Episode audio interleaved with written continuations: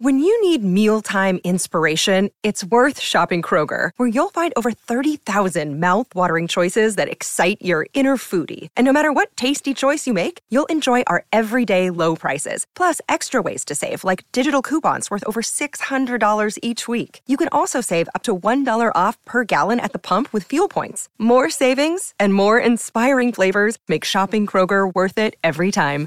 Kroger, fresh for everyone. Fuel restrictions apply. Welcome to Curaleaf, a medical marijuana dispensary.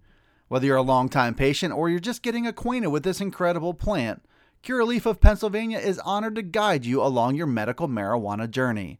Visit us soon at our new State College location.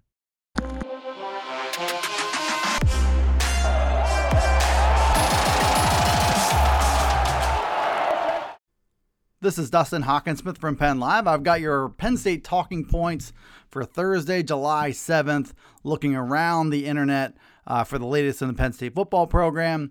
Starting first and foremost at DK Pittsburgh Sports.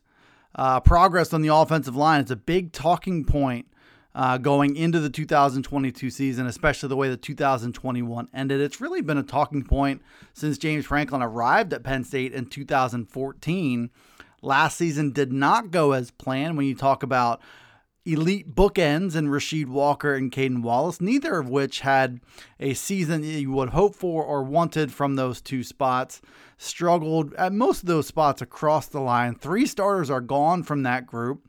And you've got some youth starting to show up, namely in two big names Olu Fashanu, the likely starter at left tackle, Landon Tengwall, a redshirt freshman, who was penciled in going into the spring as a projected starter at left guard, though there will be competition with five different guys for those two spots at guard, left guard and right guard.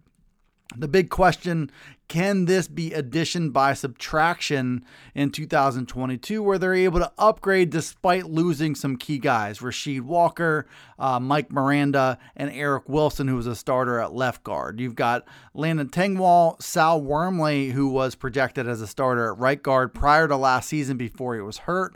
Hunter Nourzad comes from Cornell. You've also got JB Nelson coming in from Lackawanna College. Um, and Golden Israel Achumba was the fifth one that James Franklin had mentioned a few weeks ago. There's a big emphasis on the run game as well. That story will not go away uh, because of the offensive line, because of the fact that they did not have a 100 yard rusher last season. Penn State also led the Big Ten in sacks allowed, not in a good way. Uh, you've got recruiting is starting to show as they go through this process. There can be some confidence that can be gleaned by being able to be more dominant in the run game, but you've also got 15 scholarship players along the offensive line, which is one of the bigger numbers of Franklin's time.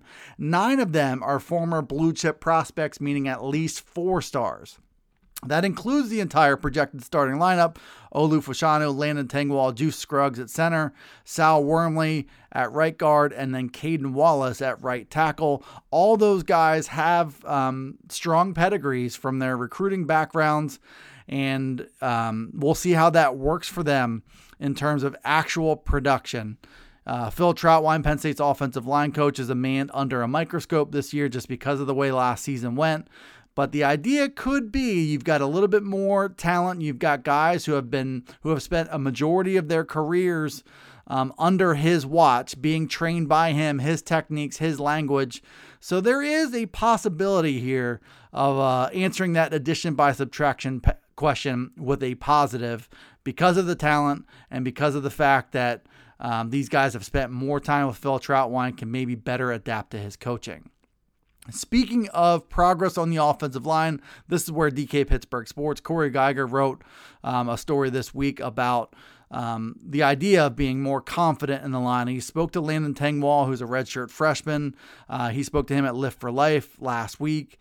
Uh, it's a position that Coach Phil Trautwein is doing a great job, according to Tengwall. Uh, Penn State now has largely players who've learned mostly under him, which offers a bit of hope for a turnaround in 2022. Landon Tengwall will likely be a big part of that. He is fighting for a starting job as uh, training camp is just around the corner in August. He started his career. He arrived as a tackle. He's listed at six foot six, about 325 pounds. So his his frame and his skill set and his strength really lends itself to a majority of the positions on the offensive line. So he, he showed some promise in brief action as a tackle last season. He played in four games. He preserved his red shirt. And then going into the Outback Bowl, he started a transition to guard and learning a little bit more uh, from that position's point of view. He spoke to the, the differences earlier uh, this offseason, talking about uh, how close proximity plays a difference. Uh, power, strength, everybody that he sees is now about as strong as he is, about as talented as he is. So it comes down to the little things. He's not in high school anymore. He came to that realization, obviously, where he can't just throw guys around. So now he's in tighter proximity. There's some help when it comes to the run game. There's not space to overcome. There's not space for edge rushers to get a running start or to put spin moves on you. But the action comes fast and furious from guys who are three, all 300 plus pounds. Uh, Landon Tengwall, there's a lot of a hope in him in this offensive line because if he is as advertised as early as this season, it can go a long way towards bringing some stability to this group and being able to take this group into the future and be an anchor for a few more years to come. Olu Fashanu is in, a similar position at left tackle. He showed a little something replacing Rasheed Walker in the Outback Bowl, and now he looks like the projected starter there. Still some things to iron out, obviously. Caedan Wallace, you hope for a big return to top form for him uh, going into 2022. A lot of different balls in the air in this one, but Landon Tengwall is a big one here. If he can dominate at guard, there's a much better chance that this Penn State offensive line is also dominant this fall. Welcome to Curaleaf, a medical marijuana dispensary. Whether you're a longtime patient or you're just getting acquainted with this incredible plant, Curaleaf of Pennsylvania is honored to guide you along your medical marijuana journey. Have questions? Visit us at curaleaf.com or stop in to see us at any of our locations, including our new State College dispensary located at 1248 South Atherton Street. Let's talk medical marijuana and let our confidence become yours. There's been more this week on the Big Ten. It's moved to add USC and UCLA, which is still a bit of a surprise to many. Uh, and what could come next across college football. So there's reporting here and there, bits and pieces, a lot of eyeballs on the Pacific 12 after that defection of USC and UCLA. Oregon and Washington are two big names to know. There's rumors swirling right now about some kind of mashup between the Big 12, the Pac 12, and or the ACC. A lot of people seem to believe that those three leagues will look significantly different in the future. Uh, the Pac 12 in a position now where they've lost two of their cornerstone members and trying to figure out what to do, where to go simply adding two other options uh, might not be the best idea. Two, and when I say two other options, I mean group of five type options to get a promotion to the Pac 12, which is where the Big 12 comes in. They've been picked at as well. They're losing Oklahoma and Texas. The ACC has been intact, but there, there's also, as you look at what the Big 10 and the SEC are, are doing with the way that they're expanding, the ACC probably can't stand pat and compete with those two leagues. There's also competition here for television revenue and, and rights agreements going into the future, trying to present as much valuable as possible to ESPN, CBS, Fox, Big Ten Network, all those different networks. Uh, the latest uh, out there when it comes to Oregon is that they are one of the more coveted expansion targets out there. Uh, the options really are to stick in the Pac 12 and try to lead that conference into the future, defect someplace else. And if they do defect someplace else, Nike founder and significant Oregon booster Phil Knight stumped for the Big Ten or the SEC as the best fit for them. That's according to Pac 12 insider John Canzano. The Big Ten might still be doing some work in the West. Oregon would make sense in that regard. Same with Washington. You've got a cut in those two schools. You've got a couple of the most valuable athletic departments in the country.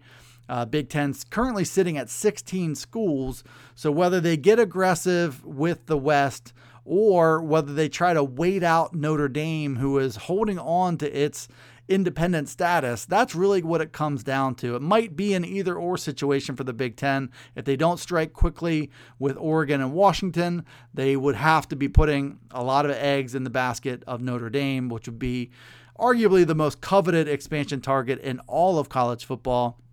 We'll see what happens. There's a lot of moving parts here, a lot of negotiations and conversations being had between the Pac 12, Big 12, and ACC, trying to get the most strategic partnerships they can to move forward and remain competitive, uh, not just in the college football landscape, and perhaps more importantly, as far as these things go, for television dollars. Last but not least, we've got another name to watch in the defensive tackle rotation Jordan van den Berg has been impressive in small doses. He uh, is a bit of a forgotten man on the interior of Penn State's defensive line. Uh, Spencer Ripchick from the Daily Collegian wrote about his progress at Penn State, also wrote about his unique backstory going from South Africa to Georgia, picking up football when he arrived in the United States, uh, was a rugby player um, when he was in South Africa still relatively new to the sport, but he's got he had gotten the attention of big colleges during the recruiting process. Found football when he was uh, in high school. He started his career collegiately at Iowa Western Community College, which is where Penn State found him. He's a redshirt freshman now. He's a high motor guy. So 6'3, 295 pounds, a lot of effort from him. And I think that could help him stand out in Penn State's defensive tackle rotation. They've got all different types of ingredients in there including PJ Mustipher, the senior leader, back after injuring uh, his knee last season. You've also got uh, Coziah Izzard, Dvon Ellies, Hakeem Beamon, um, Fatorma Mulbah, uh, and, and, some other options there. But Jordan van den Berg has a chance to stand out. Uh, forced a fumble against Maryland last season. He had five tackles and a tackle for loss as his role increased in the Outback Bowl. They were without PJ Mustipher because of injury, and Derrick Tangelo opted out. So van den Berg got a little brief audition, and he did pretty well with it. So I think there could be some room here to move up the depth chart, whether that's in training camp or after the season begins, or if somebody has an injury. Uh, Jordan van den Berg looks like a guy, even as a redshirt freshman who you might be able to count on. And never mind the unique story that's pretty fascinating in its own right. Check that out at the uh, Daily Collegian uh, from Spencer Ripchick. Interesting name to follow in Penn State's defensive tackle rotation. Thanks for tuning into this edition of the Blue White Breakdown. As always, be sure to follow along the daily Penn State podcast from Penn Live. Those are anywhere where you download podcasts. Everything else we do is available at pennlive.com slash Penn State football. And we'll see you next time here on the Blue White Breakdown.